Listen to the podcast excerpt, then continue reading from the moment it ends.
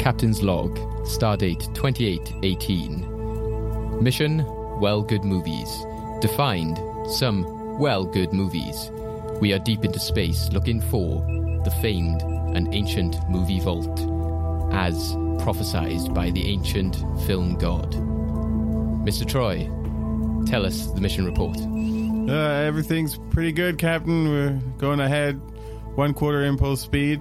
Uh, I kind of noticed there's a taco planet coming up in 15 parsecs. I was We just don't have wondering time for that. You wanted Miss- to No, maybe we- to get call, call someone up from Uh, get a get a shuttle to check with engineering. get some tacos. I'll pad through Commander Hill. Sweet mother of Sarek, it's all gone to pot. The engines are on fire. We've got Swiss lodge coming out of our Jefferies tubes. Oh my giddy aunt, the whole ship's gonna explode in approx. I- Is there any chance of saving the ship? I'm not a medical worker, Hayden. There's zero chance of saving this hump of rubbish. What if I just put him on silent for a Uh, while? yeah, yeah, that might work. Okay, we need to know what's best to do from here. Maybe best to hail uh, Admiral. My Mc- chair is getting warm. uh, well, we definitely need to get some help on this. Then patch me through to Commander McDonald. oh man, I hate that guy. What the hell is going on here? Craig, we uh, we need your help. We need to know what. No, no, are- no, no, no, no, no. Like, are you guys doing Star Trek? Craig, go along with the joke. What? Go along with the joke. Yeah. Taco planet. Are you are you in on this? I thought we were doing Star Wars. Why would we do Star Wars? Are you joking? David, Rise of Skywalker's coming out this month. This episode is coming out as it's coming out. Why are we why are we doing Star Trek? Oh yeah, I just kind of got really wrapped up in the idea of there being a taco planet. yeah. Are you joking? I'm dressed as a Mandalorian right now. It's like, what? We didn't think this through, guys. We're just gonna have to run with it. Wait, so I've got a really good idea. That works, right? He can't speak now. Uh, that, that's that's. Yeah, I'm gonna go and change, guys. Like, come on. Frankly, my dear, I don't give a damn. Are you not entertained?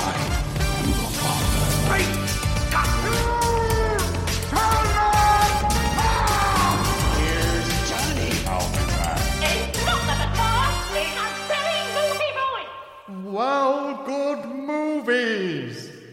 Yes, welcome to Well Good Movies, the podcast that gives you the topics worth discussing and the movies worth watching. I'm your host, David Osger, and today, pretty much out worldwide, is The Rise of Skywalker, the brand new Star Wars film. So, what better chance than to talk about Star Trek. We're not joking. Our website is Fresh Take, and you know we like to take the alternate or fresh take here at Well Good Movies. So we thought we'd use this chance to talk about the director of Rise of Skywalker, J.J. Abrams, and pretty much how he got the Star Wars gig, which was through two Star Trek films. So he directed Force Awakens and has directed Rise of Skywalker, but we're going to be sort of asking ourselves, was he the right man for the job based on how he did Star Trek? So to go through all that, got some great guests with me today. Uh, first of all is comedian, film nerd. He's been on the show before, but first time being on Well Good Movies officially uh, since it's been renamed. Uh, it is Matt Troy. Hello. Hello. How Good are to you be today? back. I'm very good, thank you very much. Yeah. Uh, so are are you Star Wars, Star Trek? Where where do you usually come down on? Um, I was raised Star Wars, but um, I definitely spent a lot of time in uh, in the other universe too. I thought you were actually going to say I was raised on Tatooine. uh, I have an old man looking after me from a distance. and obviously you've uh, hosted a Star Wars quiz, which uh, you know we won. Yeah, I mean, I think For, you only for ever, clarification, David won it. I was just there. I think Um, you only ever get me on this podcast so David can remind people that he won my Star Wars quiz. yeah, pretty much. Yeah. Um, you- what what's your sort of brief feelings of the new Star Wars trilogy now that we have got the new ones coming out? I am looking forward to the new one with cautious optimism. Yeah. Like, yeah. I, I enjoyed the other two. Um, I have my issues with them. You know, like uh, any long term fan would, I guess. You know, whenever there's like something new created. But yeah, you know, it, it, I'm positive. Yeah, I think that's a fair fair assumption. So, and with new Trek, obviously, if you can say that now, because I think it's still been about two three years since the last film. But you know, with yay nay, where, where do you come down briefly on that? Um, less, less so. Yeah. Um, though it, it was really weird. I think like you, Star Trek has been like a sort of a long road for a long time. Then all of a sudden, somebody came in and was just just build a cul-de-sac, and that's what they've done. They built like this weird new Trek cul-de-sac, Yeah. and then after a while, like nobody likes it, and then they've gone back onto the main timeline and, and carried on there. So you know, I, it's got its ups and downs, like any anything. Yeah. Yeah, be an interesting conversation, definitely. So, uh, joining us as well is uh, fellow film nerd, historian, uh, actor Di Hill, who uh, Hello. is also meant to be a Star Trek fanatic. Where, where do you come down on the sort of Star Trek, Star Wars? Is it Well- always been Trek or? Well, I was the opposite of Matt. I was grew up watching Star Trek on the telly, and it took me years and years and years to discover that Star Wars was even a thing. Oh, right, okay. Um, but I mean, I like them both. You know, they, they're very different things, really. Yeah. Um, but uh, I'm a big lover of, of Star Trek. Oh, that's good. So, yeah, we've got some good balance here of uh, knowledge. Again, briefly, new Trek, yay or nay? No, I think they're they're like ha- they're giving it a good go, but they're just sort of not getting there and ending up making really rubbish things. Um, okay. Yeah. So yeah, it'll be an interesting conversation today. So we'll mainly focus on like the su- two J.J. Abrams films, uh, but obviously we can then spin off if we do have time to talk about Beyond, which then sort of spawned from the first two films, um, and maybe his take on on the Star Wars franchise thus far. As usual, as well, I have my co-host Craig McDonald. Hello. You right? Yeah, I'm good. Cool. Uh, so, first of all, I just wanted to, like I said, uh, Di has said that he is um, a Star Trek sort of like expert. So I thought it'd be fun to do a quick little uh, game. Don't worry, this is not actually like questions. This is just like Just think of this like a census. yeah, it's it's a quick fire quick fire questions on your opinion, just so we can get a little round off of, of your feelings towards a few Star Trek things. So just quick fire quick fire answers. First thing that comes to your mind, um, and it's just opinion based. There might be some weird ones chucked in there as well for, for good measure. So are you ready? No. Well, we're going anyway. Three, two, one. Trekkies or Trekker? Trekkies. Best captain? Uh, Picard. Uh, best series? Next Generation. Red, gold, or blue? Gold. Uh, what Picard meme are you? Oh, I don't know any of the. I isn't there the one where he does his face slap, head slap? That's a good one. Yeah. yeah. I think you're more That's of the a most sexy one. Picard in a chair. Yeah. Oh no, there's a video of him playing his uh, flute. That's the best one. yeah. yeah. So between saucy Picard and uh, instrumental Picard. Yeah. Um, you're falling off a building. Do you cling on or cling on? I cling, uh, cling on, cling on. Cling Either on. uh, Shatner or Nimoy? Uh, Nimoy. Pine or Quinto? Oh. this made me slightly sad. Is this a furniture question? Just wait. I mean, pine. uh, Birch or Pinto? Birch. Speak some Klingon. Uh, I don't know any Klingon. Just ha, ha, blood wine. clack, clack, blood. Um, Orion or Andorian? What Andorian? Uh, weapon of choice. Weapon of choice? In general, Yeah. uh, bat'leth. And Space Chiquitos or Space Nandos? What's what's Chiquitos? Um, Mexican, I think, kind of. Knew food. there would be a planet of tacos. yeah, that's that's ironic actually. After that conversation, Yeah, Chiquitos then. yeah, cool. That wraps up our quick fire round for for Di. Yeah, just to let you know, birch or pinto is just a type of tree and a type of bean. I was just just messing with you there, just because pine and quinto just sounded so Yeah. not like human people. I just found it funny to then. That's how they act as well. the, the sad thing is as well, like you were slightly prepared for that because of the the brief dialogue between Matt and David of is this a furniture question? Just wait. Uh, yeah, exactly. Yeah.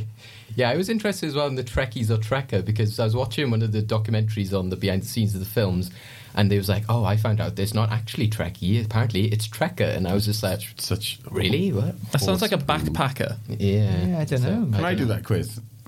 Yeah. Go, one? okay. Yeah. Sweet. Go on, go on. Okay. Ready. Yeah. Trekkies or Trekker? Trekkie, Best captain. Sisko, Best series. Deep Space Nine, Red, gold, or blue? Blue. What Picard meme are you? Um, oh, come on. yeah. Uh, you're falling off a building. Do you cling on or cling on? If I am falling off a building, I'm doing it for the glory of the Empire. Shatner or Nimoy? Nimoy, Pine or Quinto? Quinto, Birch or Pinto? Birch. Uh, speak some Klingon. Sto-Vo-Kor. Orion or uh, Andorian? Andorian. Uh, weapon of choice. Oh, Disruptor. And Space Chiquitos or Space Nandos or Taco Planet. I think, I mean, I'm just, I don't want to split the group, so let's go with Space Chiquitos. Yeah? yeah. That's what we're all going after. Yeah, exactly. Cool. Yeah. The ship is not going to like divert on. We're not sending we can shuttle separate the saucer section so that some of us can go to one, the others can go in the to the other. I was going to say I don't like either of them, so at this point it doesn't really matter. Or you can Oh, have well, there's fries. Is what's that advert for? Is it Just Eat or Deliveroo where they're like, I've got your Burger King, I've got your Chinese, I've got. I'm like, this is Yeah. madness. This is this. Yeah. Oh, that advert's now been banned. Oh, good because that that is just pure chaos. Anybody who lives like that should be you know, banned themselves. Cancel them. yes, cancel culture.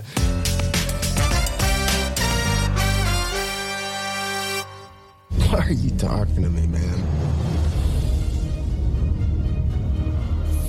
Father was captain of a starship for 12 minutes. He saved 800 lives, including yours. I dare you to do better. Enlist in Starfleet.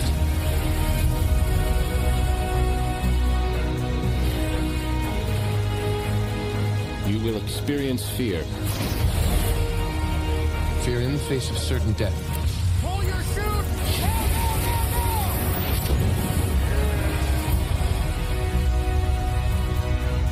We received a distress call.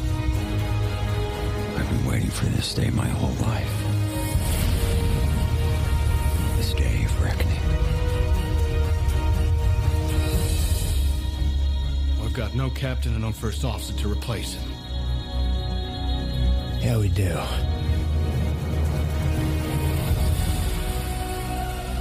Yeah, so interesting to see that trailer now because it's very much of its time, 2009. Like, if that was a modern trailer, I think it, well, you could actually see it from the Star Trek Beyond. It was just like, let's play some 80s, like, music, or like, you know, like, let's play some, uh, yeah, popular song from the 90s, or, you know, whatever. Basically, But, uh, a trailer right before Guardians of the Galaxy basically just redefined how trailers are made. yeah, whereas this one is very much that, like, epic music and, like, he was a great man, and then just showing sh- slow mo shots of. Uh, Yeah, the Han the Hans Zimmer era, as, I, Yeah. as I know it. Uh, yeah, so like I said, this is the 2009 Star Trek. So J.J. Abrams directed. The main uh, sort of team you had behind it was Alex Kurtzman, uh, Kurtzman, uh, Robert Orci uh, as writers slash producers, and then you had Damon Lindelof and Bryan Burk, uh, which has obviously been linked to. Uh, Abrams before, so uh, Di, what what was your feelings on on the 2009 Star Trek? You know, when you first saw it, or now? Or, Yeah, well, I rewatched it again uh, this week. Um, it's a fun movie. Yeah. It's not a good movie, and it's not really like the thing everyone says. Oh, it's not really a Star Trek movie. And you, can, you know, it's sort of it's got a very specific goal, which is just to get to just reintroduce all these characters. Um, and it does it. It's really simple. Things explode. It's underwhelming at the end. Like there's not the conclusion is really bland. They just sort of like vaguely sort the baddie out, and then they let him fall in a hole. Well, like a black, uh, like a black hole thing. Yeah. And then they just run away from it, and you're like, oh, well, you know. And so the whole thing, you know, it's uh, very basic, but sort of it moves at such a speed that you don't mind. Yeah. It doesn't try to do anything big, and it's so as long as you're not like stopping and looking at what's happening, you don't realize that nothing is really happening. Yeah, exactly. Matt, what was your feelings on?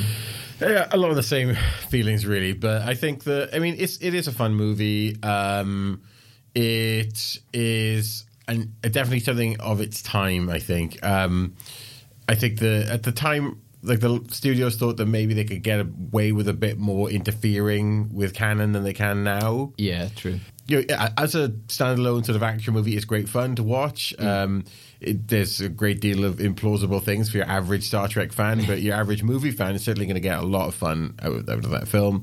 And I think, yeah, it, it did bring in a, a new generation then of um, of Star Trek fans, which is great. Um, yeah, the action set pieces are fine. Um, it's nice to have Leonard Nimoy reprising his role as Spock. Yeah. uh, just getting you know just before obviously Leonard Nimoy's sad demise. Uh, so yeah, it's not bad. It's definitely It's, it's one of well, it's one of my favorite of the three Oh, yeah, yeah. of the newer Trek I think it's the most so far. it's the most successful of the three because it achieves Yeah. what it's intending to achieve. Yeah. Yeah. Um, and I think the, the the redesign of a lot of the stuff is amazing. Yeah. The redesign of the Enterprise is brilliant Yeah. because it's kind of got its own character to it now. Like it looks more nimble and like more like a frigate, sort of like you know. Yeah. Um, so it feels.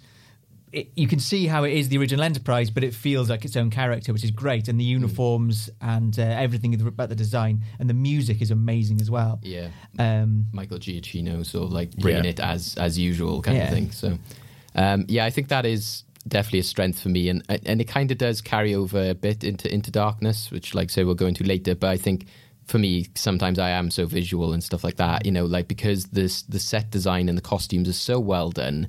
You know, I can just look at it and be like, oh wow, you know, they've really brought this world to life. But I think what was interesting for me is that. I literally had not seen a single Star Trek episode or film before I saw this. so, Same. so my dad was like, "Oh, I want to see that new Star Trek film," and I was like, "Oh, really?" And then uh, one of our friends, who's like complete not a nerd, you know, like you know, will watch things like you know. The holiday and like things Yeah. like that. It was like, oh, I saw that new Star Trek. It was really good, and I was like, oh, well, maybe this is worth watching. And yeah, I did go to see it, and I was amazed because it was like experiencing maybe Star Wars or something for the first time because it was mm. this introduction, Yeah. and it was very sort of like you know action focused I- with a lot of technical I stuff. I do feel that it was a calling card for J.J. Abrams making Star Star Wars. yeah, yeah. for sure. Like that. That's exactly what he was going for. He's a Star Wars fan, and he's very, very visible in the film. Yeah. it has a very Star Warsy feel. And I, I mean, I'm, I have mixed feelings about that. I feel that you know they did a successful film, and they did kind of jumpstart the franchise a bit again. Yeah. Um, although I don't think that ultimately what he did was a total success, but it's also got him that role. it got him into Star Wars. For him, it was a success. Yeah, I mean, it for the totally rest of us, Yeah, Yeah. yeah. not so sure. It's interesting though because he he says that himself when like when you watch the behind the scenes he was like I was never a Star Trek guy you know, Yeah. my, my thing was the Twilight Zone and that was his favorite t- TV program watching up and he said you know I grew up watching the series but I wasn't a fanatic um, but you said you know at the same time you got like uh, Alex Kurtzman and uh, Roberto Orci you know they were sort of like people who sort of knew the franchise Yeah. so they were the ones that were correcting people on set about like terminology and stuff There's so, definitely um, evidence that it's been well researched. Yeah. but yeah, um, and of course, like the the controversial elements of it tend to be what they, um, if you'll excuse the Star Trek pun for hardcore fans, what they leave behind. Um, but uh, Mm. Yeah. uh, yeah, uh, and I think that, that yeah, that's a thing, and you know. We nobody wants to kind of encourage or um, give sort of any fire to the to the internet trolls about this whole kind of thing. But um, there was like a, a, a shift in the whole thing that was that was unusual as a long term fan. In that Star Trek is slightly more philosophical in a fun way. Yeah, yeah. You know, not in, in a more Twilight Zone way actually, which is interesting. I didn't know about that Twilight Zone fact. Yeah, yeah. Because there's a lot of Star Trek which very closely resembles the Twilight Zone. Yeah, yeah. Like way more so than than Star Trek ever resembled Star Wars. Mm. Like there are a lot of very sort of complex puzzle episodes. You know, so that's quite an interesting point actually. Yeah, I don't know whether he actually had any involvement in that Twilight Zone film they had a few years ago because that was different directors de- did each part of it, wasn't it? So I'm not sure if J.J. Abrams had Oh. anything to do with that, maybe. But I'm not sure that he did. yeah, I think it was more Spielberg was involved in it. Um, but yeah, and you know, but he did say, yeah, Star Wars was always my thing. But to me, that's where I did find it questionable. On on the flip side, when to me, I was like, well, that that's a clever move. Is that you know they went to him or to you know whoever with the brief that we want to make Star Trek cool um, and we want to bring it into the 21st century. So to me, then sort of taking a slight Star Wars angle to it does kind of make sense because of how much more successful it is. But then that didn't then scream to me, oh, he should definitely do Star Wars. Because even though I enjoyed Star Trek for being like Star Wars to me as a Star Wars fan, I remember when they first announced the new Star Wars trilogy, they mentioned J.J. Abrams and he originally declined it and said, uh, no, because that's too close to my heart. He said something like Star Trek I could take because I was like, well, I've got ideas of how this Yeah. could develop, whereas something like Star Trek is too close to my childhood for me to properly represent it without being biased. And I was like, yeah, that, that's a good point. I was like, get some new blood in there. But then they went and employed him, and I was just like, oh, I don't know if I like this or not. And and the film was actually exactly what you expected. You were like, yeah, it is what you would expect from Abrams in terms of the Force Awakens. Now, very much like Star Trek, that it, it gives you what you want and lots of fanfare and you know great visual effects, but it's again is whether it's just too on the nose and whether it's some more fresh eyes would have been more. What I find appealing. weird about that comparison, because bringing it slightly back to Star Trek, you know, in terms of what we've been to be talking about. Um, well, we did. Yeah. We were saying why he was yeah, yeah, right yeah. for the, but- job. but this is a comparison. What I find weird in that situation is with Star Trek, he like the decision was basically made, and I think it's a relatively clever decision to not alienate as many uh, hardcore Star uh, Star Trek fans as possible. Uh, to make it clear that this is- essentially an an alternate timeline Yeah. uh, movie because obviously the the shenanigans that go on. Yeah, yeah. Um, yeah. Insert shenanigans. which basically means that like any and all like subsequent changes that happen, you can basically put down to is like it's not it's not your sacred timeline. Leave it alone. Yeah. Yeah, yeah. That's why it's not Smart, surprising yeah. that The Force Awakens basically comes out as much of a carbon copy of New Hope as it does. Yeah. because in the because I'm just like, right, well, if this is so close to your heart, presumably I thought you'd had ideas about what you wanted to do, and you've just gone.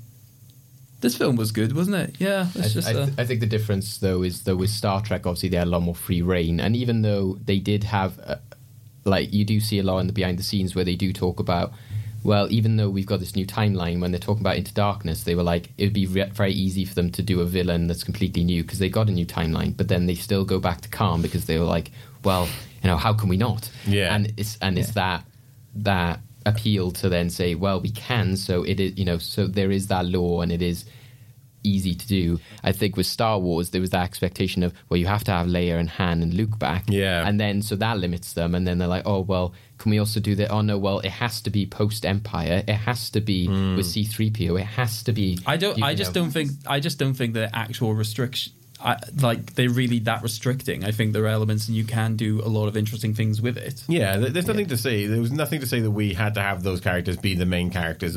We all appreciate that it's such a long time after Return Yeah. of the Jedi, and we knew that whatever roles they played were going to be diminished in terms of action. Yeah. S- Star Trek, I think you can see where there is that more collaboration of people who are working on the script and J.J. Abrams, where again, Star Wars to me has always seemed to have been, um, oh, well, that was, you know, that person wrote the script and then J.J. Abrams sort of adapted it and directed it kind of thing. Whereas Star Trek, the 2009 one, seemed to be a bit more of a collaborative process in terms of writing it. Yeah, kind of like how they do a Marvel film where they're sort of like, oh, this would be cool if this happened. Whereas again, Force Awakens seems to be more somebody has done the script and then JJ just takes it and sort of meddles with it a bit, maybe. But which not to say that he wrote the 2009 Star Trek, but again, I, I, I think that they did have that bit more freedom to do. Yeah, it's a more it's a cohesive film. The 2009 Star Trek. You know, it Yeah. it starts off with can Captain Kirk become a captain, and ends with oh he is captain. Yeah. and that's the pro- the problem with all these other movies. Yeah. is that they fail in that kind of core actually keeping a cohesive story together. And similarly with Force Awakens, is that Mm. it doesn't really have a cohesive story.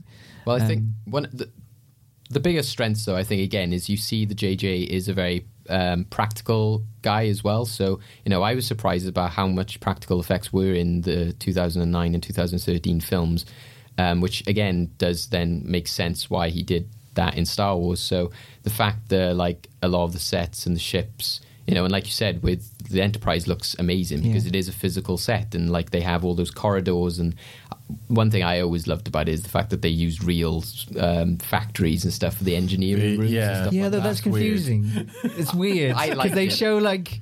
They fly the shuttles into the back end of the Enterprise, Yeah. so you kind of get a se- sense of scale of how big it is, and Yeah. then there's suddenly like factory Yeah. somewhere else. You have Yeah. a weird It's sort of confusing. dichotomy between Apple Store and brewery. yeah, It, wa- it was a Apple Budweiser. Store at the front and brewery at the back. It was Yeah. a Budweiser factory, so yeah. Um, but like, it, it- yeah, it's weird. But but I yeah, I just liked it. I just thought it was again, it gives you a sense of realism. Um, it just made you feel like it was an actual working ship rather than having the whole like sort of like oh here's some touch screens that I'm just pressing away at kind of thing. So you know, I, I enjoyed that, and I think it, comes across quite well as in the opening, which again a lot of people have said is the best part of the film is uh, you've got that sort of uh, Kel- Kelvin, I think, Yeah. USS Kelvin.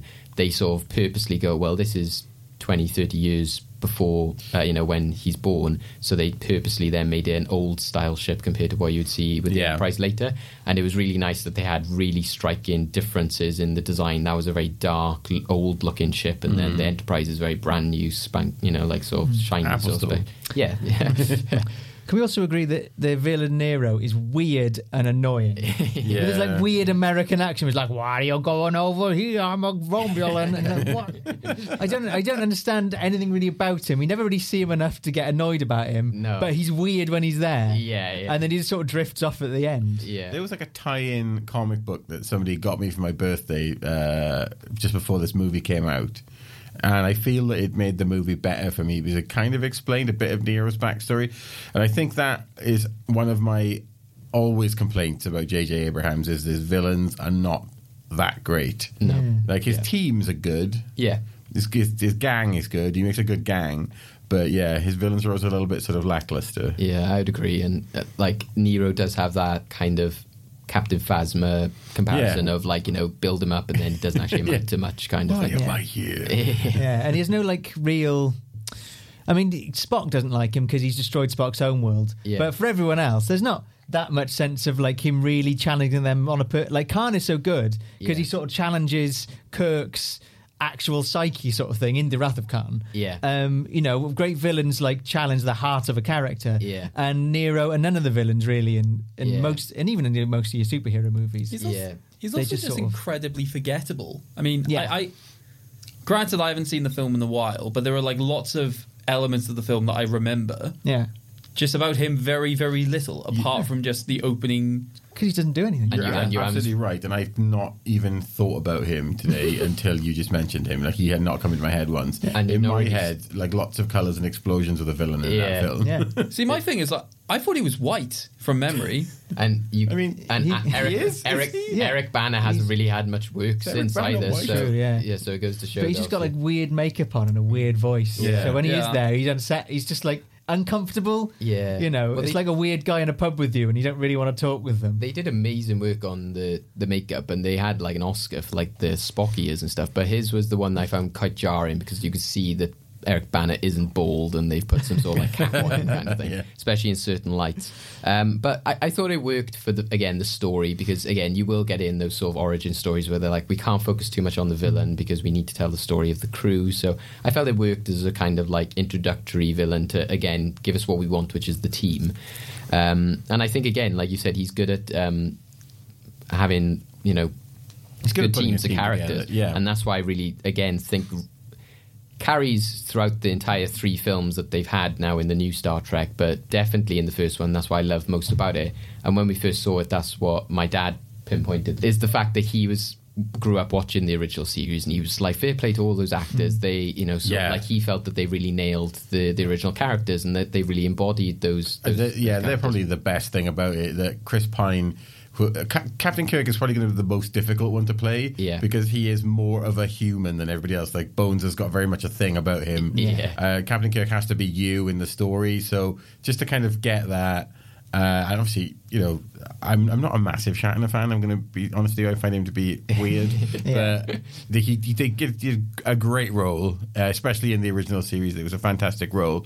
Um, and then obviously, Karl Urban was absolutely outstanding in that Yeah, film. Like, yeah. He hit the nail on the head, and Zachary Quinto as well was absolutely brilliant. Zoe Saldana, they were all yeah spot on. yeah, yeah, It's, and that's the, the great thing Spock yeah. on. except for one, oh Simon Pegg. Yeah. Oh, okay, that's fine. As long as it wasn't like Al- Anton Yelchin or something. No, like no, that. no, he's no. great. he was great. amazing.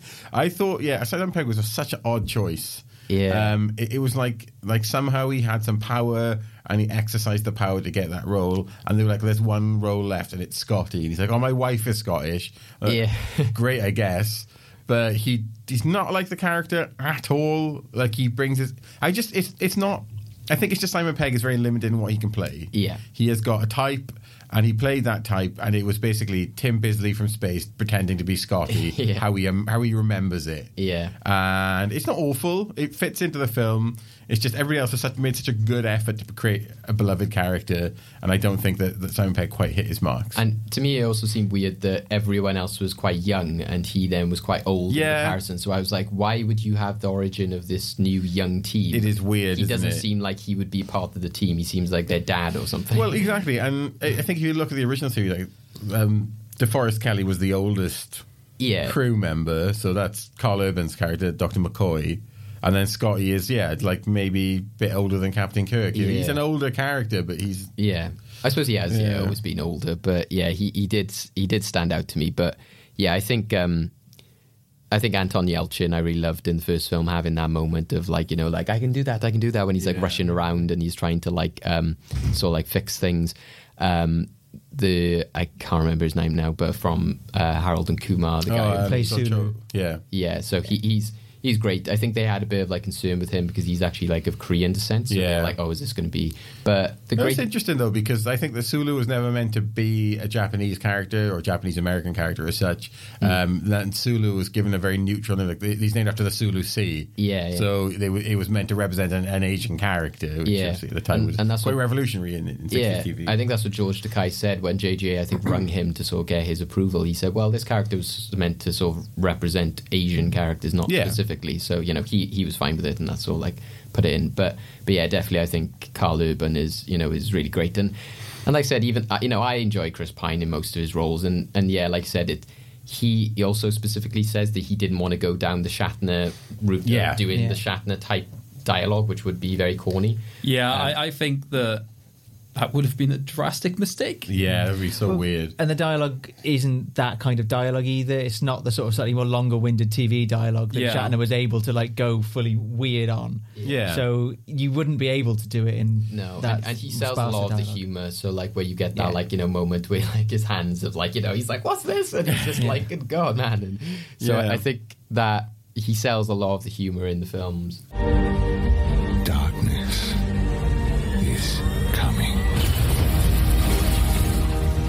This could just be the beginning. Beginning of what?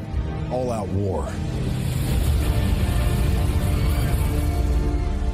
I request permission to go after him. I cannot allow you to do this. Jim, you're not actually going after this guy, are you? Let's go get this son of a bitch. You are a poem, Kirk. Sir, there's a ship heading right for us. You can't even guarantee the safety of your own crew. Realistically, Into Darkness just becomes less of a team focused film. They basically focus so much around the dynamic between like Kirk and Spock and then eventually uh Khan. that a lot of the other characters just just have very little to do in like actual Yeah. interaction apart from just I'm going to run into this situation and do like the Yeah. technical thing. But that's going to be the nature of a lot of the in the Star Trek movies, as there are a lot of them. The crew don't do a lot; they just Hmm. sort of follow along. You know, because when you're doing a movie, you need to focus on two or three characters, and so having the giant crew of people have all got to do something and be involved. Yeah. It's really difficult to accommodate. It- I, I, I really enjoyed that about the movies. Like you're waiting for so and so's moment, like you're waiting for Scotty to hit his head against the bulkhead, or Yeah. for like a rando char- background character to appear on a starbase at the beginning, like waving them off. Um, I loved all that stuff about it. We, I mean, are we on to Into Darkness Yes, now? We are. In, We are into darkness, into yeah. darkness. I think the the main problem that we we got from that is that there was no depth in this villain at all whatsoever, and. There's two small Star Trek anecdotes coming out here. They're very small, I promise. Right. the That's fine. first one is um, uh, It's The fine. I, I was Khan. talking about Just Eat earlier, so like you know you go on tangents all you the want. Wrath of Khan strongly implies that there's something for Khan to have been wrathful about in the past. And there was. There was a whole episode called Space Seed where Khan was introduced. He was a genetically engineered uh, monster character from the 1990s um, who conquered most of Asia and was sent into boy he snuck off into space, didn't he? Which is the one thing Earth didn't want to happen uh, with, with his followers. Um, and that story was still there. Um, and that was a great story from one of the TV episodes. And they could have. There was a lot of room for expansion there, but they didn't. They went for the second part. They they went for the easy cheese. They didn't go for the you know what could have been an absolutely incredible film, and then set up a future Wrath of Khan, Yeah. um, which they could have called the Wrath of Khan. Yeah, yeah. like Khan Two, the Khan takes Manhattan, whatever. It just seems like it was wasted. And the second an- uh, anecdote that I wanted to, to relate was the original series of Star Trek had an episode where um, something or other makes them all randy. And they're all kind of like running around the ship, you know, making out with each other, and all kinds of bad things are happening, They're having fights. Uh, and then they started the next generation, and they decided we'll bring that that that plot device back for the next generation. Yeah. which is a great idea. A new set of crew. Yeah. You're gonna have them all, you know, bonking each other around the ship. Except they did it as the second episode Yeah. of the of the next generation. So you didn't know anybody. Yeah. you didn't like. Is Geordi La Forge like a, a weird rando like horny character or like is is Captain Picard going to be like talking about his penis a lot? I, we don't know. Yeah. Um, and uh, this is exactly what's happened with Into Darkness. They've Mm.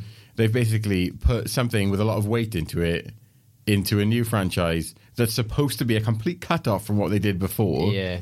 And it loses it loses its tail. It loses everything that, that came before it because Mm. nobody knows. We're supposed to act even as an Star Trek experienced audience, Yeah. like this is new. Yeah, yeah. And obviously they try to hide it as well. And we were like, we're not fooling us. We know what's going on. Yeah.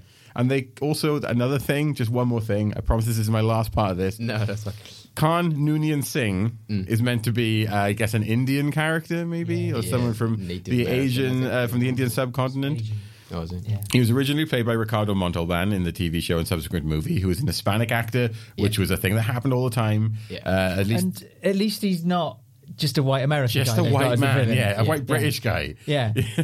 they they had a wealth of great modern Asian actors they could have picked. Yeah. to play this character. They did not. Yeah, and and that's uh, like I love Benedict Cumberbatch in most stuff. Like he's Yeah. really good. He plays a great villain. And Fantastic. I can't say he plays a great Khan because you know he doesn't play Khan. He, he plays a great villain. He has a great voice. He has a great intimidating. You know, I thought he was really good in the film, but just not as Khan because like, Yeah. again, and I think actually when I watched behind the scenes, J.J. Abrams' sort of justification of it was a bit limp because he was like, well, you know, we knew that we could potentially get in trouble again, similar with changing the race of the character. But he was like, once we saw his performance, we were like, no, this, you know, like once you see it, you have to, you know, you have to go with him. I was like, well, no, just change the character if it's that Yeah. good. Yeah. Um, and, And his performance isn't even that good. You know, he has Yeah. these really long monologues that he just sort of eats all the furniture on.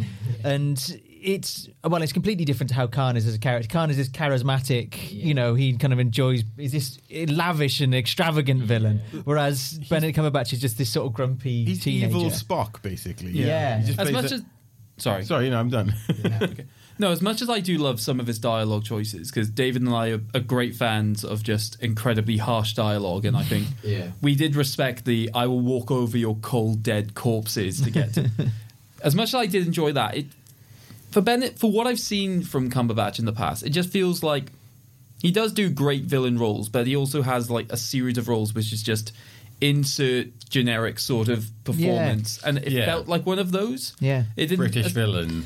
especially considering as well it's and like this is my major gripe with the film is that it's a bit confusing as to exactly what the major thing we should be hating in this situation is which leads up to hmm. the obviously the mimicking of the the Khan scream Yeah. Yeah. because obviously in in the Wrath of Khan it's very clear that obviously he's orchestrating all of this so then the actual personal vendetta of the call it makes Yeah. sense in this film let's not forget that the admiral has also done a lot of evil. I was evil going to say Admiral Robocop and his sexy daughter. Like that Yeah. was a, such a stupid, mm. pointless thing. It's But like, it literally confuses the film as well because in some situations Khan is fighting directly against them, but also doing his own evil thing. Yeah. So when it gets to the end, and spoiler for anyone who does want to watch this, don't know how no you- one will want to watch it once you finish talking.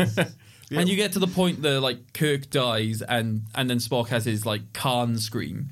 It's unwarranted because Yeah. like one, there's just not that much personal like action from Khan against him in most situations. Because two, the admiral also is the one responsible for this Yeah. entire situation. the the um the, the whole thing about Caroline Marcus and Admiral Marcus is, is one of my biggest bugbears. There's the, they're that and the fact that they can see Kronos being attacked or something from like wherever they are. Which really gets on my nerves about J.J. Abrams is that wherever you are in space, you can see what's going on Yeah. nearby. People keep bumping into each other. In the first one, Captain Kirk's on some miscellaneous planet Yeah. and bumps into Spock, and he's like, "Oh, small world." They're like, Like, look, Vulcan's getting destroyed in the sky. yeah, I like think the one be thing you small sh- universe. yeah.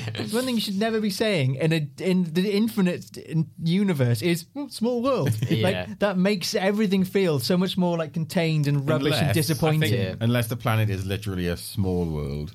Yeah. like a little, you know, fifty miles around or something. Yeah, then you can say small world. I, I, I guess they do justify in the sense that like Spock was put there because it was a planet in which he could see his planet dying from, and that would be the closest to where they were from. That so on an I will- entire planet, and they're Yeah, just oh, happening around yeah. the corner from Yeah. from Scotty as well. Yeah. And Like- just after he's been attacked by a monster, he's like, "Oh, just walk to this Star Trek base." He's like, "But you just got attacked by a monster when you were out in the out in the wilderness. Yeah. Are you sure you want to walk out there again to like go Yeah. find a Star Trek base?" To me, I, I you know originally I really enjoyed the like um, the admiral stuff. I felt that the fact that you did get that twist was like quite refreshing. You were like, "Oh, okay." Like so you Yeah. go in with like Khan isn't actually the big villain, and and when he starts to help them and stuff. but then he's arbitrary. Yeah, is. so Yeah, it's the problem. arbitrary by the end. And yeah. so I felt when I first saw it, I thought it was a really like thrilling, really intense sort of film because I was like, oh my god, when's this going to end? And like it just comes to a halt at the end, which is kind of a good and bad thing. So then on reflection, on second watch, you're a bit like questionable about like, why certain things happen, but. And again, I sort of like enjoyed the admiral and like his daughter stuff, but again, watching it for a second time, it was like, well, she is only there to serve the purpose of that role. She, was doesn't a- actually it was have a any really, moments. really bad role for her. Yeah. and the She- fact that we're calling this the Admiral and his daughter, which is like going to be my new erotic novel that I'm releasing uh, in January. Like Carolyn Marcus is a scientist, is a, a brilliant sort of Starfleet officer, um, and she's reduced to like wearing a bra Yeah. in this film, and you know it's just a. It's very lame. Yeah. it's very lame fan service, and, and we should be beyond. We should have been beyond that in 2013 by a long shot. Well, we had Star Trek Beyond, so maybe. yeah. Da, da, da, da, da, da, da. when you said um when you said earlier about the Randy episode of Star Trek, it reminded me of um, when Anton Yelchin is talking about uh, Chekov. He was like, "Oh, Chekov's a really interesting character because a lot of the times in the series, they're like on some mission and like he's just trying to get with his girlfriend and stuff. Like it showed like a clip from the original series where he's like trying to get on his girlfriend when they're on this alien planet. Yeah. it just reminded me of that. How funny that is. Yeah, no, I, I agree. I think with the character moments, you know, they they do sort of lose a lot. I think what Star Trek Into Darkness does have is and the, the first film probably showcases this more so, but you can tell that the second one was more like, look what we can do in mm. terms of technical stuff. So it was shot on IMAX. There's a lot of big scenery and stuff. They have that scene at the beginning, which again, completely like on IMAX is like, look at this big red planet we have, like, you know, with all the natives and the volcano and I like love lot that the bit. space scenes. Yeah, Yeah, it, it was like going back bit. to the sort of like adventuring in space kind of Yeah, that was that was nice. It was nice to see them actually do their job, Yeah. as opposed to yeah, what theoretically is not their job. No, exactly. But it was nice. It was that kind of like hero point of view of like, oh well, we want to help them. You know, Yeah. that kind of thing. Even though we don't and need the to. classic Star Trek debate of the prime directive as well, but done in a movie style. Like it's a fun, runny roundy, adventure way, Yeah. but it's got this kind of core question of like, should you interfere and stuff. And Yeah. So that's what these movies could potentially do, achieve. You know, they could get these questions and tell them in a swashbucklery way. Yeah. But then the movie, the rest of the movie has zero to do. Yeah. Oh, yeah. So they set up this whole idea, and then they just have another thing, and then everything is just a jumble and mess. I, I did like as well how they sort of like focused a bit more on Earth. So I liked how to see like the It new nice to see futuristic Earth Earth, as Star well. I don't Trek, like yeah. that. Like I want you- them to go into space. Yeah. I don't want them to go back to Earth. That's exactly what I was going to say. I, th- this is why I think that um, uh, Beyond, i i I much prefer it to the other two. Right, Um, okay. like, I, like I said, I love the, I loved Star Trek 2009 uh, more than I love The Force Awakens, which I think is the same movie as a rehash. Yeah. But um, I thought Star Trek Beyond was the first one where they were like, right. Um, like they're doing their job. They've gone out to uh, a, a place in space, and we're assuming every day. We're assuming that their general day to day is we're going to a new place. We're going to a new place. We're doing a bit of like research. We're doing spreadsheets and that, and then we're going to go to the next place. But they go to this place, and we only ever see it when it's dangerous. Yeah. and that's that's exactly what they did. And it, you know, there were silly elements to it. You Yeah. know, things which weren't necessarily brilliant, but I I enjoyed it for being what it was supposed to have been. Yeah, exactly. I think they they achieved that, and again having like um. Oh, what's her name? The she's sort of in Kingsman and everything. Uh, Yeah. the mummy. She sort of like having that alien character again brought in that angle of like, oh, let's meet this new species. And I think the only thing that took me out of it was the fact that they had to have like mot- a motorbike sequence. I was like, why would you have motorbikes in space? Like, what- Yeah, it's always the motorbikes. yeah, Yeah, and, the that fact- one I, doesn't. Nothing really holds together thematically either. Really, Yeah. like it opens with Kirk saying, "I'm bored of being in space now," which is first of all annoying. Yeah. Yeah. Well, anyone would give the right arm to be in space, and he's Yeah. like, "Oh, bloody space is rubbish." And he also has like, and then yes, uh, the plot's got nothing to do with that.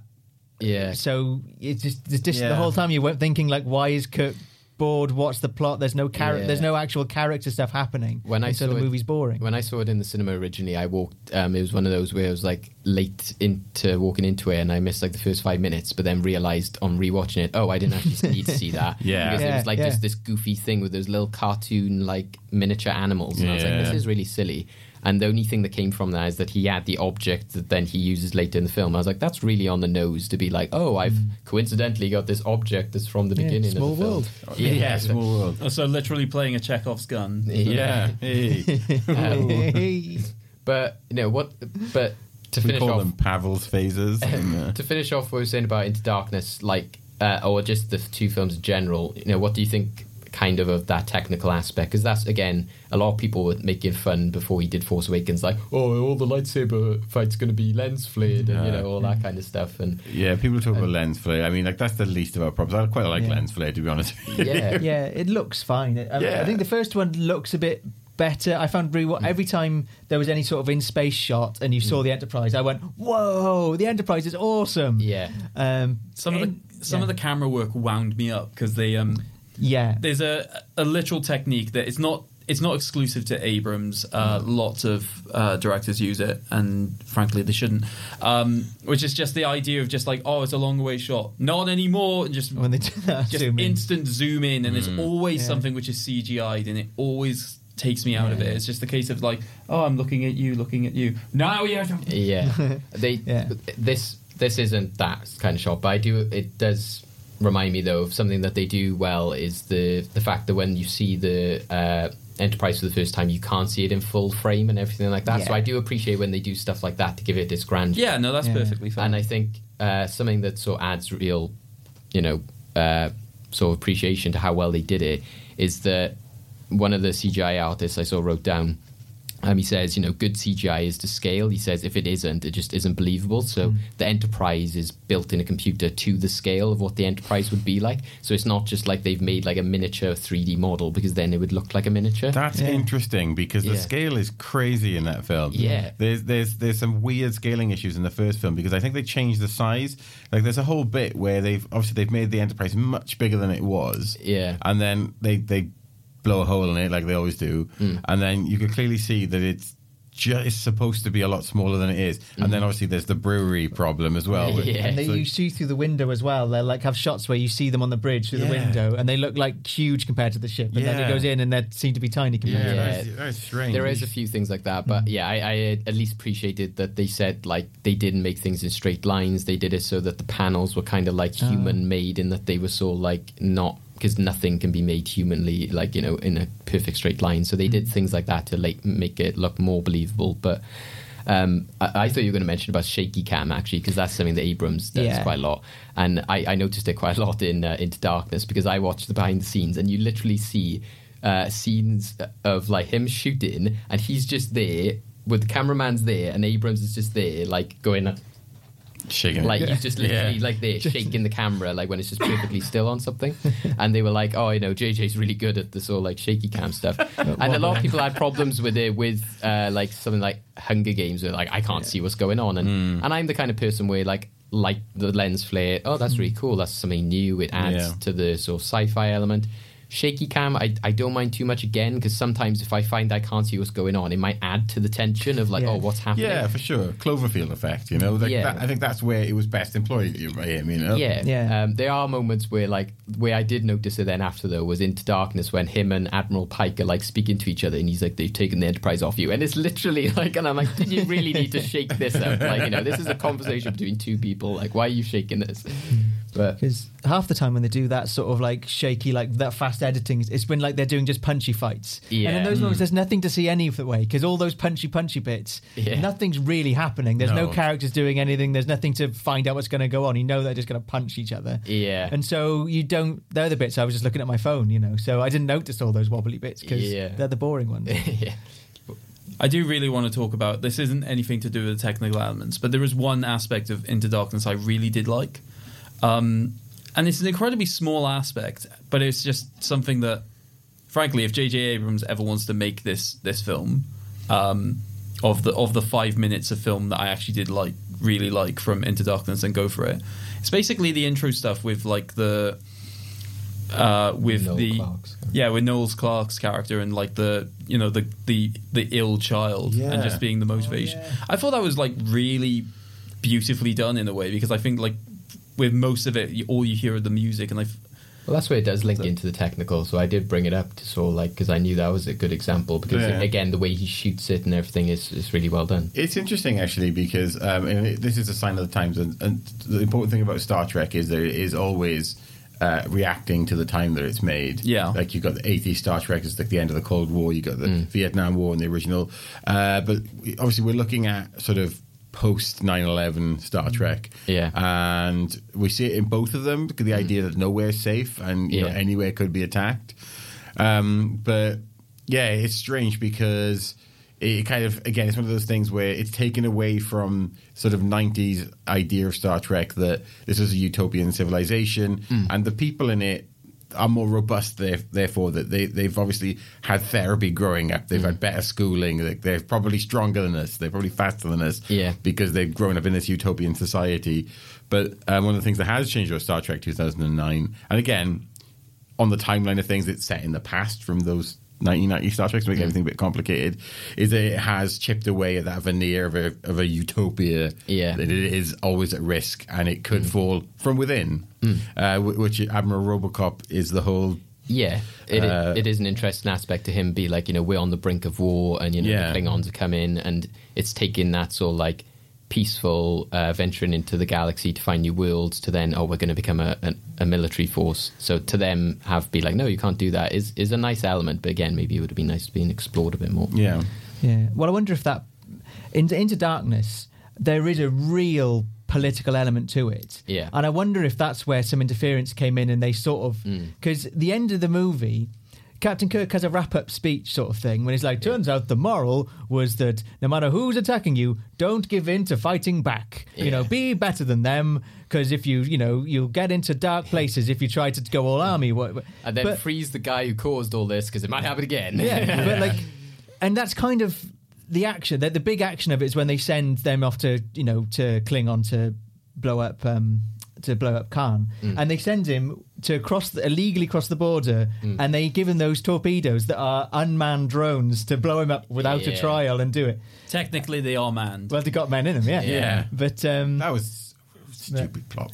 That, that, that's what they, yeah. they were saying though. Like their justification of the storyline is like, oh well, fans will love this because they'll be like, oh, I know what the sort of seventy tor- torpedo, seventy-two torpedoes mean and stuff like that. And it's like that didn't work. It- it didn't. No.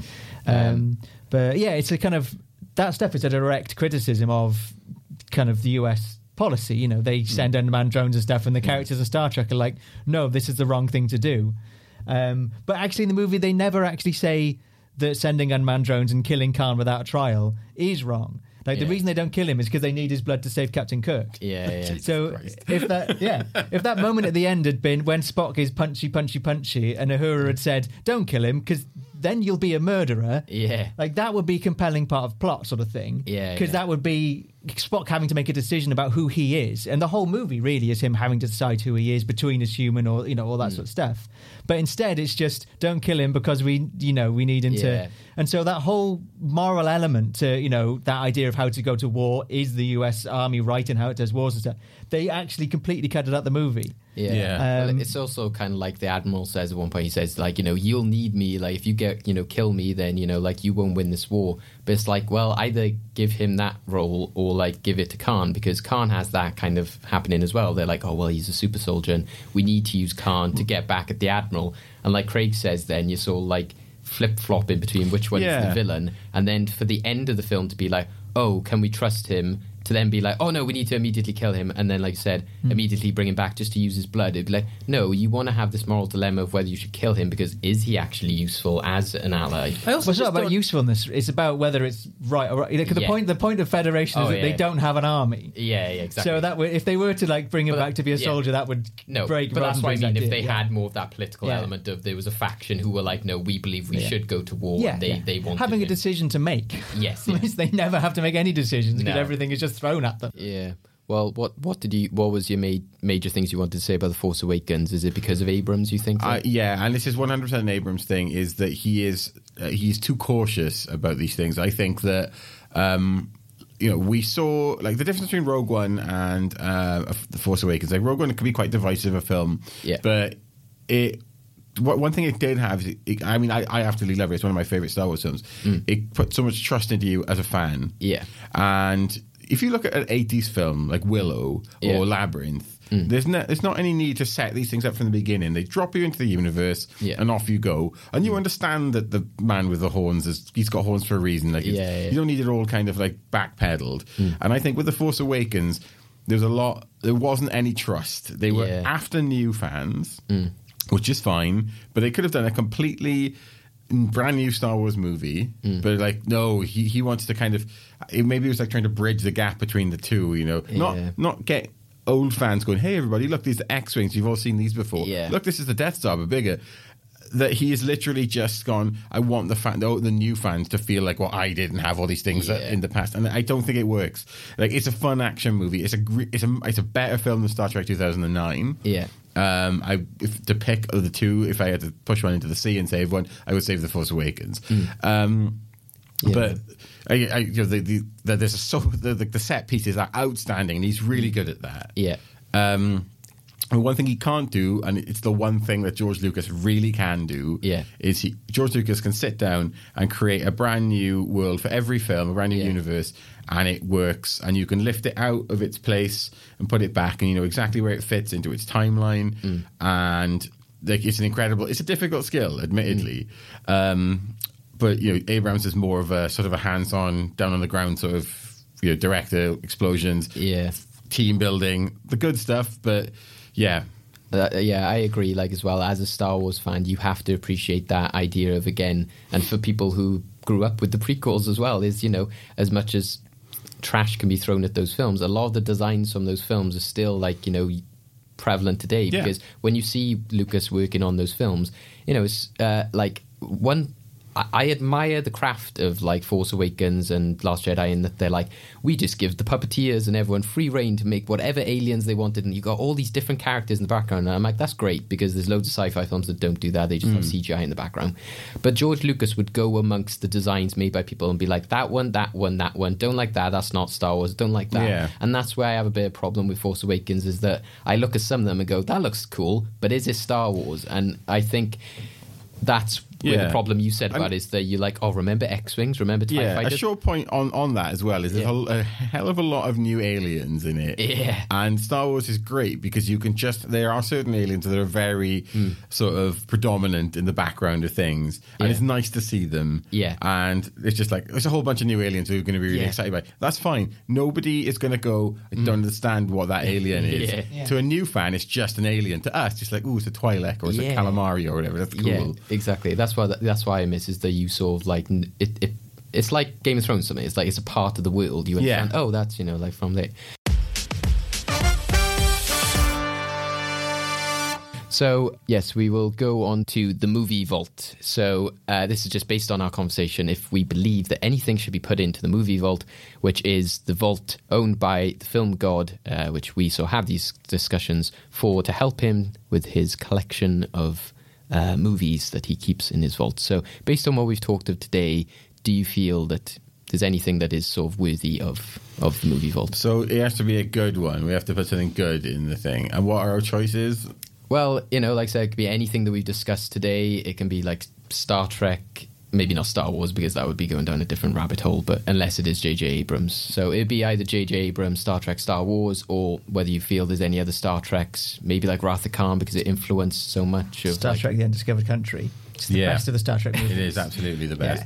Uh, Wrath of Khan is the like the space battle film, and, and, but Undiscovered Country is the, the, the purest Star Trekking that happens Yeah. in, in the, in the films. Yeah. Yeah, it's an entire movie dedicated to like maintaining peace as well, which is Yeah. the most Roddenberry thing. in a really fun way. Yeah, And there's an ice prison and Yeah. all kinds of stuff going on, like a cloaking device. A I feel evil like that's the least talked about one, surely, isn't it? Because I can't. Yeah, I have this no title. idea what Yeah, I can't is. remember this title. I remember the Journey Home. That's a That's cracker. good, I yeah. That's the one with the love whales, that. is it? Yeah, that's yeah, the whales yeah. one. So I, I again, I no knowledge of the Star Trek series. Watched that randomly on TV one day and was just like, Why is Chekov like wandering around this harbour? Or, the, or the worst person to be in a, a nuclear facility with a Russian accent in the 80s. Yeah. Um, yeah, go home. Right, your homework tonight is to go and watch The Undiscovered Country Okay. well, over this weekend. Okay. And if you don't, we'll come for you. Okay. yeah, just want to check with you guys because there was uh, a lot of people have this uh, weird sort of like char- uh, characterization of with the Star Trek films. If it's an odd number film, it's bad. If it's an even number film, it's good.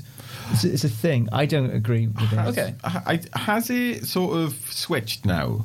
Because wasn't Star Trek 2009 an odd Star Trek film? And that was actually better and then than the one before. And then the next one was trash, and then the one after that I quite enjoyed. Well- but it, it, Yeah, no, as it a- is odd. As a roughly, as a rough rule of a thumb, um, in the, for the original films, I think. It Yeah, this is more for the originals. I think. Yeah, I mean, because it means saying that Search for Spock is bad, but I quite like Search for Spock. I think that's a good film. Yeah. Um, And do you know what? I'm a, a big fan of the Final Frontier, which is like one of the, the biggest pieces of trash. yeah, it's the most fans. shambolic. But I think it's great. I think it's a really Yeah. good What film. about, what about the original? That's just supposed to be a real slow bird, isn't It's it? uh, the thing with the 80s Star Trek movies is that they're all very different. Um, it, it's not like they're carrying a franchise and carrying on the themes of the franchise. The first one was basically a 2001 ripoff. Okay, yeah. And it Yeah, very strange. Which from the imagery, yeah, I can see Yeah. there's so many But it's- Takes slow. a lot. Yeah. It's kind of impressive Yeah. more than anything. It's like Yeah. a really, really big tree. You wouldn't like necessarily want to sit and watch it for two hours, but you can be like, "Oh, yeah, that's definitely a big tree." Yeah. yeah, and then you've got this sort of your your hornblower, which is the the Wrath of Khan. You know, your sort of naval battle one, and and then yeah, you got your weird sitcom in Star Trek Four. Yeah. So would you say of all of them then is the Undiscovered Country over Wrath of Khan, or is it again I I would films? try and save them both if I could. yeah, yeah. And is there anything from? It's interesting because if we were talking about Star Wars, obviously you said if you were to save one film from the sea, it would be Force Awakens over over Star Trek. But to me, I, I don't know. I I would be tempted to put in the 2009 because, like we were talking about, it is so much fun, and I think they did a good job with the designs. You wouldn't want it there as a representation of Star Trek.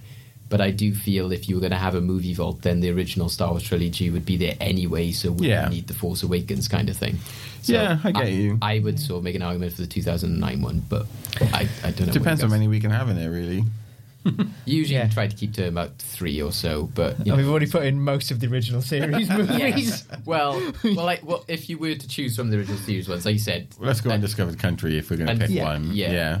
I think to be fair, given the fact that there are some consistently good elements about the films, mainly in terms of like the casting as well. Like I think we can at least give credit to the first one for at least establishing that and establishing some element of character, Yeah. even if it gets sort of forgotten. And if in the movie vault in the future, if Avatar and uh, Guardians of the Galaxy goes in there, you can see the RGB color trio of uh, Zoe Saldana, who wears red, paints herself green, and then CGIs herself blue. Yeah. so she has red, green, and blue.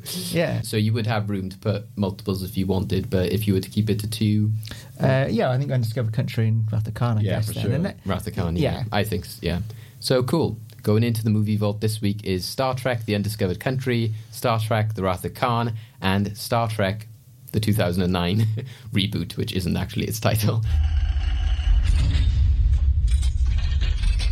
Awesome. Right. So uh, we now go on to our end game, uh, which this week uh, we've been talking a lot about Star Trek. Craig, if you want to introduce us. So, with this, obviously, the entire premise of this episode is necessarily deconstructing, or in our case, ripping to absolute pieces, uh, the elements of like more modern uh, Star Trek films. So, we thought, given the fact we have two incredibly enthusiastic fans, that we would like to see how you would approach it. So, this is an end game called Pitch Please. Um, Oh my. so the idea of this is that we're going to give you uh, a maximum of two, maybe three minutes to basically give us a pitch for what you would like to see in like your own Star Trek film. You've you've taken over from J.J. Abrams. You can do whatever you want. Yeah, should we just go straight into it? Uh, like a flip of the coin? Um, yeah, unless you want to go first. Okay, so Wait, I've got just flip the of coin. the coin. no, I got a coin. Oh, This is better. Right, Pine or Quinto? what's what? Who knows? Uh, I'm going heads. It's tails. Oh. Matt, first or second? Second, please. Oh, Okay, three, two, one. right. Begin. Okay, uh, my pitch. I was thinking you could either go for something completely new, scrap this cast and do something new, but I thought, I don't know, you can do whatever you want then, it's boring. And it might as well really do a TV show of that, like of actually just boldly going. Because none of the new TV shows, they actually just boldly go somewhere. They're always stuck and staring at their own feet. um, so I've taken the crew as they are, and I think just try to, that core idea of making a version of Star Trek that's genuinely swashbuckling and hopeful, and adding in the sense of discovery, which is a huge part of Star Trek, is the idea of discovering new things. And so I thought, well, let's just go down that route. Um, initially, I came up with a giant idea and then second guessed myself because I thought, oh no, this is too silly and hopeful. And I thought, no, it's about being hopeful, so I'm going to double down on a ridiculous, massive idea.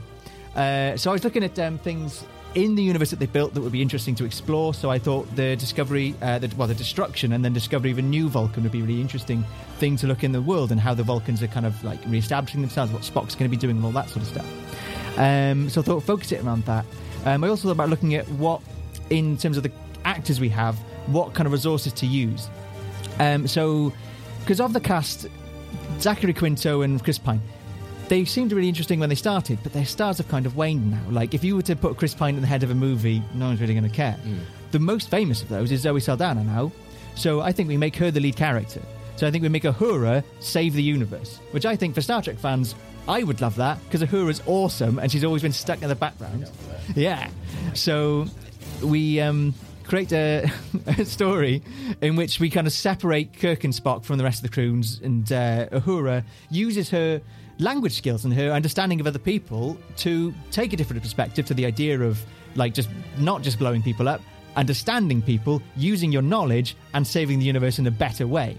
Uh, so the idea to get that across is they've got new Vulcan, and they discover something amazing on it. I've said a giant animal, something that's so big they don't even. It's like the size of a mountain. It's bigger than the Enterprise, and it's so valuable. It's going to cause a war between everyone, and so they basically got to stop this war from happening. Um, so the idea is really that I've called the giant creatures Mega Craigs because they've got to be called something. Um, the idea is that the the one big Mega Craig will sort of die, and so but they'll have like a baby one, and so Kirk and Spock will have to kind of go off and in their little adventure, they'll be stuck with this kind of baby Mega Craig and like some evil Klingon, and they have to learn about do they sort of chase after the Klingon and kill him, or do they have to nurture? So they learn about nurturing 25 fatherhood. seconds. Oh God!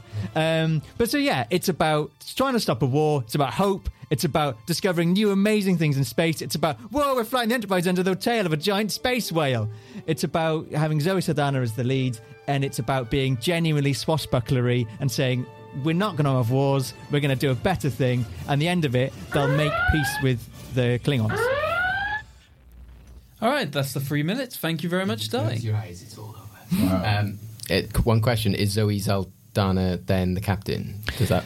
Well, I thought she'd basically, I say, you'd separate them apart, and so they'll end up coming back again by the end. But she'll be the lead sort of thing. So I think the idea of them, if they have to make peace, you know, she'd be sort of do the kind of key thing to like do whatever the conclusion is. Yeah. That so, makes sense. Yeah, so you can decide then whatever you want to do, whether to keep Kirk as captain. Cool. Uh, awesome. Matt, are you ready? Yeah, I guess I am. Okay, three, two, one, begin. Okay, so I too kind of wanted to go down the route of maybe freshening up the crew a little bit, um, on account of the fact that uh, obviously we some of them are you know just a little bit annoying, and some of them are sort of obviously not with us anymore. So, um, what Star Trek did in the movie period, they got Kirstie Alley in to play characters, they got Kim Cattrall, they got a bunch of other people. So I'd get a couple of new actors in to fill a couple of empty chairs on the Enterprise. You know, freshen up the cast a little bit, make it make it pop. But what I kind of, want to base it around is that. Um, the original series left us with a notion that there were many cowboy planets in the galaxy, and I feel that um, they were they were underexplored, and I want the cowboy planets to be addressed. So what's going to happen is they're going to go to a conference on like New Deadwood Four um, to try and kind of figure out what the hell's going on. Why are there cowboy planets? Get all the representatives from the various cowboy planets together in one place and then um, I just really like it. and have a like a symposium like a, of, of cowboys, like a meet, swap meet of cowboys. But it's cowboys, isn't it? You can't trust cowboys. So meanwhile, while all this is happening, uh, a, a gold freighter is is traveling with um, with like twelve thousand tons of gold pressed latinum in its hold, and while it's it, while it's going to its destination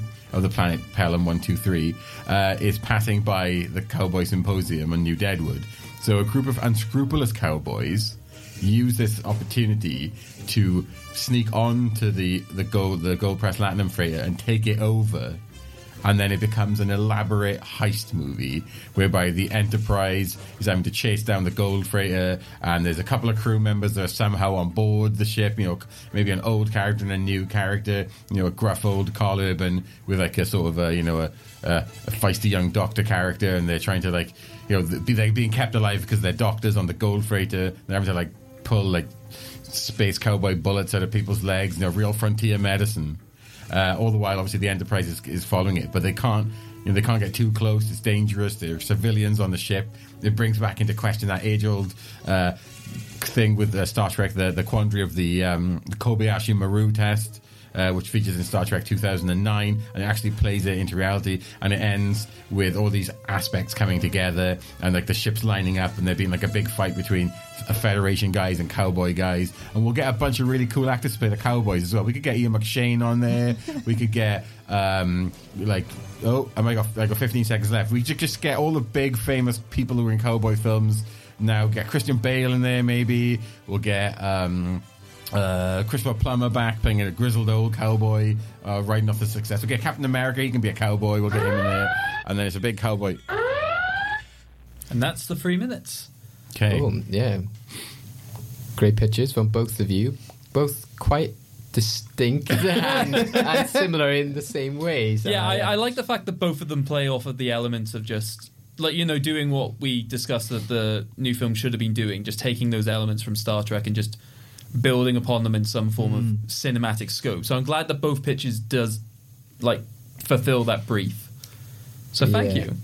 uh, yeah, it's it's a lot to like take to consider there. I think um, I like the idea of Zoe Saldana being the hero. I think that's really good because you do have that like well, one the first film has the issue of her being the only like female member on the crew and stuff, and and like I said, the second fi- Into Darkness then has.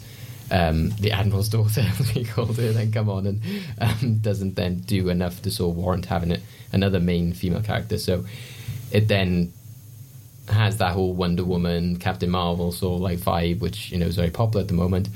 Um, and I do like the idea of it being the sort of like very vivid new planet. So that's the only concern I'd have maybe with the the gold thing is that maybe it'd be so much in space. It's kind of like what you had a bit with like with the Last Jedi. It's like, oh, can we see some planets now, kind of thing. But I Think of guess- planets. There's a cowboy planet. They can stop off at planet. The gold, the ship can Yeah, like the- stop Yeah. off. Yeah. It can like race past near planets, and they've got to like get Also- their space horses. You're helping his through the argument. atmosphere. Also, presumably, I'm adding space horses. presumably this symposium has to take place somewhere. Yeah. and presumably, there has to be a cowboy planet. I Yeah. want it to be like the Hateful Eight. Like I want it to be like it's a, it's a snowy mountain where this is happening. It's not. Yeah. It's played slightly against type for a cowboy planet. I think it's just because I just imagined it with like because Di had these fantastical creatures. I was imagining somewhere with like giant pink, you know, hmm. flowers and something that you'd be like, oh, I've never seen this before. So rather than just a desert or the snow, so that's where I was. I was a bit more intrigued by the visual aspect of that one, but I do then I I do like the idea of the Kobayashi Maru coming back. That is a nice like link Yeah. back to the 2009 film. So I don't know, Craig, have you got like a concrete idea in your mind? Yeah, so for me, as much as I do love the fact that you called one of your creatures after me Di, Yeah. I I'm just too intrigued by how many clashing personalities you can get with the cowboy federations. Yeah. Like I- I- Confederation. it's obviously going to be a confederacy. oh right? Confederacy, sorry. A- again, not slept. no, Um, no, no. That's fine. Star Trek has a federation, but the cowboys have a confederation. Yeah. but it's just the fact as well that again, it's just going down to the element of like, you know, real politics and having to make a lot of those decisions. I, I really I really like the sort of dilemmas we get from your film uh, get from your film. And it's not to say that I don't like Di's pitch. I, I really like Di's uh, Di's pitch, but I think Matt's is a bit more unique. Uh, not just in the sort of trolling sense of it's just loads of different types of cowboys fighting against each other. Um, but just in the way in, the, in which those personal relationships like played out. Um, so my vote goes to Matt. Woo! Eh, mhm, I'm- Matt's has got Ian McShane in it. I know. So if you When any movie said with that, Lovejoy in it, I know. I was. I did Yeah. laugh at that as and well. a because- Kirstie Alley type as well, and a Kim Cattrall type. But to be fair, all I thought with Ian McShane though was like Pirates of the Caribbean 4. I was just like, oh, is this one of those paycheck Oh. gigs for McShane? Uh, Everything's a paycheck for McShane, isn't it? um, You like Robbie Coltrane? We'll put him in there too. Yeah, yeah. I don't know. I I just I do think that uh, it was it's keeping the idea of like the original films, but then adding that Zoe Saldana thing and like the new planet again. Just to me, just sounded like it reinvigorated it more to me. So I'm tempted to to go for Di. I think my vote goes to Di. God, splitting the vote. Uh, yeah. Um, so yeah, I suppose we will leave it to the audience in terms of which one they choose.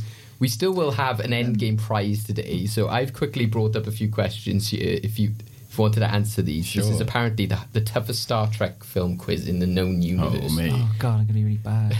So, um, what was the name of Khan's ship? The SS Botany Bay. Correct. Uh, what is the name of the ritual Vulcans undergo to prove themselves purged of all emotion? Pon farr. So the options are Kolinar, Kun at Kal Fe, Ah. Kahs-wan, Kobayashi Maru. Kobayashi Maru. I know which one it is now. But I've already guessed Yeah, wrong. die. I don't know which one. So it's Kolinar, Ko- Kud- Kun at Kal Fe, Kahs-wan, Kobayashi Maru. I don't know. It's Colin Is it Colin? Yeah, Kolinar. that's All right. it. Uh, it's in the 2009 film, I think, as well. Mm. Ah. Uh, where would one be most likely to find Lieutenant Commander Scott on a pub crawl? Edinburgh, Aberdeen, Glasgow, or Balmoral Castle? Aberdeen? Yes, it is. Yeah. A strange question. yeah. I was like, is it Glasgow? Because Simon Pegg said the Glasgow. Played was by a like- Canadian. Though. Yeah. Uh, what is the name of the frozen Klingon prison planet from Star Trek Undiscovered Country? Oh. Um, I know there's a guy with his genitals in his knees. yeah. Is it, so the options are Delta Vega, Ceti Alpha 6, ICE 9, Rura Penthe. Rura Penthe, yeah. Because the first two Yeah. are Of course it is, yeah. I love ICE 9. Yeah. so you've already If you wanna get established you're using. Roman numerals. Why? Yeah. um, what brand of beer do Captain Kirk and uh, Gillian drink at the pizza parlor in Star Trek The Voyage Home? Is it Budweiser? It is not. So the other options are Miller Lite, Coors Light, and Michelob. I'm going to guess Michelin because I'd never heard of it, so I guess it's something from the It's 70s. correct, yeah. so what's the score with the five questions? It's Uh, so free to Matt, one to All die, right, one we'll was leave it at five, and uh, Matt is the winner of that mini game. But we shall leave the end game pitch, please, to uh, our audience to decide. Uh, we will give you a small prize, Matt, and you have won several end games before as well. I have. As it's You've Star Trek, it only seems right that you have a medal. Oh, a medal. What? I never get a medal. which medal. has winner on it. I am a winner. At And, uh, last. This is how I won. this is- Let it be known. This is how I won. And also, this is Star Trek, so it's about go- discovering, like, you know, unknown species. you might know. you look like Padme or something, like one of your Can't fit it over my headphones. So, yeah, Star Trek is known for its unknown species, but you might know this from your childhood. It is a mysterious alien egg. what? Hang on, let me put my medal on. Right. Do you remember these? These are terrifying. This is going to grow into something, isn't it? I- apparently, if you put it in water, a, a baby comes out of its neck. that was the rumor back in the 90s, Out of its early neck? 2000s. What yeah. the hell? This is um, certainly the strangest thing I've ever been gifted. An egg. Yeah, it was those Gunji aliens you had back I in like, them. the early 2000s. Apparently, if you put it in water, and it would give birth, which was complete To be poppy, honest- poppycock. Seeing this prize, I'm now glad I didn't win. You might have woken up. like, oh my god, it's terrorizing the Yeah. entire apartment. Have you not seen these before, Di? no. No, they're horrifying. So it's a very disturbing universe. Thank you for joining us today, guys. Uh, it's been very fun. Uh, we had a great discussion of uh, Star Trek and Star Wars. The Rise of Skywalker, this episode will be out on the day it is out worldwide. We should have our review of it up on the website, so go check that out. And there's loads of other interesting articles and uh, reviews and all our other episodes as well, because this will be the last episode of 2019. So we look forward to seeing you in the new year, which will be very fun. It's been a lot of fun so far. Thank you for joining us, guys. Is there anything you guys want to plug, talk about, Matt? Obviously, you've still Yeah. got We Make Things Fight. Yeah, we make things right. You know, been on a little bit of a hiatus recently because uh, we've had some if some illness issues going on, but we are coming back. Fight Um, illness. We'll be yeah, we'll be recording. We've got to make sure that our our contenders are well Mm. to be able to uh, to fight. So we, we're coming back next week. Um, we're recording an episode on uh, Wednesday, Mm-hmm. and I can reveal it will be a Christmas episode, Oh. and it's going to be a a real big fight. Oh, Oh dear. Krampus. Wing. yeah. Uh, Di, anything from Uh, yourself? my upcoming film, uh, Flight of the Mega Craigs, uh, which would be a Star Trek spectacular. Uh, but no, uh, to be decided by the by the viewers at home. Yeah, so check out our social media. We're bound to be putting up the clip. Uh, last time we did Pitch Please, we had just a clip on SoundCloud, which was just the pictures. So you can go listen to just that uh, if you need a refresher. And uh, yeah, hopefully. Uh, last time we were able to sort of sell it uh, even on the polo, just 90s X Men or um, Captain Britain reboot. This one is how It's gonna- fit that a poll question like that. Like, yeah. yeah, Uhura saves the day, or No, you got Cowboys and Cowboys. Space You got Uhura and the Mega Craigs versus the Cowboy Confederation. Cowboy, sp- space cowboy, oh, Kobayashi heist. Yeah, is that is this a fifties and can, sci-fi yours, film? can we have like a multiverse where we bring in every char- every version of me and McShane in all of his Yeah. characters? Yeah. So we have Ian McShane for Deadwood and Lovejoy. And Lovejoy. It's important. to And Lovejoy, Pirates of the isn't it? Caribbean, where he has his mast like with the ropes, like Yeah, round- and Ian Yeah. Wood and uh, Ian McShane in the Game of Thrones. We'll get them all in yeah, in his in his ninety. just Yeah. not him hanging. That would- Yeah. uh, but maybe him in Jack and the Giants. um, yeah, so that'd be fun. Uh, anything from yourself, Craig? Have you experienced fear? That is the challenge. That is the, that is that is the, the point of this test. I mean, you're starting to freak me out now, to be honest, David. I've experienced fear tonight. No, so just a case of um, over the Christmas period, we'll be putting up a lot more reviews of various films, especially when it comes to, say, getting into Oscar season. So make sure that we'll be doing a lot of coverage of those types of films. So just make sure to keep a lookout for that. Um, hopefully, over the Christmas period, I get to work on my drunk review that I've been talking about wanting to do for a while. How do you find being drunk? It, it, it's interesting. Um, but no, apart from that, it's just the usual. It's just the usual jazz from us. Cool. Yeah, well, like I said, guys, have a happy new year. Thank you for joining us. Uh, hope you enjoyed it. Alternate, you know, different take to what your usual Star Wars coverage will be. And uh, yeah, we'll catch you in the new year with lots of fun topics and more interesting conversations uh, on Well Good Movies. And catch us, like I said, as usual, on freshtakehub.com slash Well Good Movies.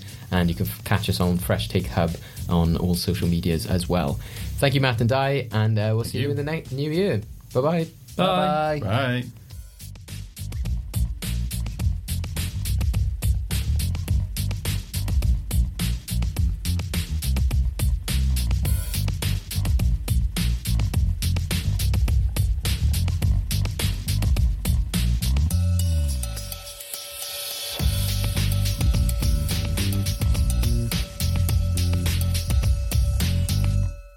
For a split second, I thought like I'd I up, but you're just like no.